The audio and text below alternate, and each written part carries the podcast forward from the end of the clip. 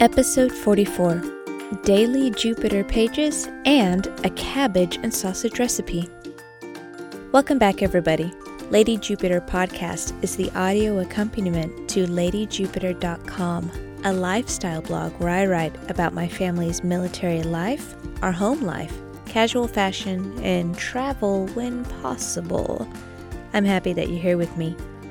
In this episode, I'll share an update on our life as affected by the U.S. military, continue with a blog update, then wrap up with my most recent domestic diversion. Today, in our military affected lives, I have nothing significant to update. Our calendar is slowly gaining travel dates, so that's a nice sign of normalcy. Most travel dates are just Mr. Jupiter flying around the country, but one might include me and it might be available for me to virtually attend, but we don't know that for a few more weeks. So, as usual, we will wait until someone decides and shares that information. For today's LadyJupiter.com update, I actually made the document that I mentioned last week and have started using it randomly. It's a custom made daily schedule. It contains the hours of the day, so you can see our everyday lives closer if you choose. Also, a menu, so you can see that we get into cooking ruts also. Then, two flexible sections. One is labeled overall, so I can share any big picture themes or situations about that day. And the last box is blank. And I like scanning random objects there because it's fun. This page is great because I can write and share little things with you, and it's faster than the typical blog post. You get to see that we're still alive. Meanwhile, I can relax about not having time to work on the 100 plus articles that I want to write. Otherwise, these daily Jupiter pages are partially uncategorized. They don't have their own category on ladyjupiter.com, but they are easy to find and all share the same daily Jupiter tag. Here's a link to the tag so you can isolate them from the rest of the site and just nose around our daily lives. Since these uploads are just for fun, don't expect to see them in any particular regularity. In general, we can expect to see more when I have less writing time and fewer when I can write full articles again. Or not. Nobody knows. Least of all, me. And now for my most recent domestic diversion. I need to talk about food again. Specifically, to share a recipe that Kid Jupiter really loved.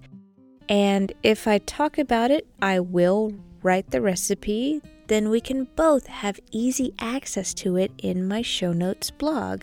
Link in the show notes. Last week's surprise hit dinner was cabbage and sausage a humble dish that I don't make often, and that has been a mistake. You just need one onion, one pound of sausage, one small green cabbage, a can of crushed tomatoes, and a few extra spices to taste.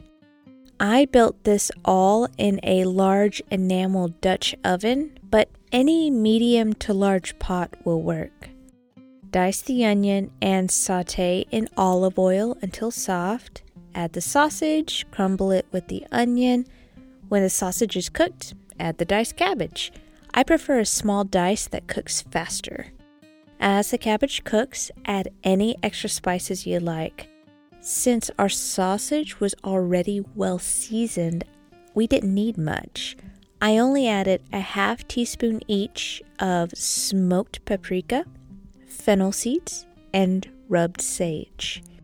Make sure that any seeds get direct contact with the cooking pot because toasting whole spices brings out more flavor than simply warming them up with the rest of the dish.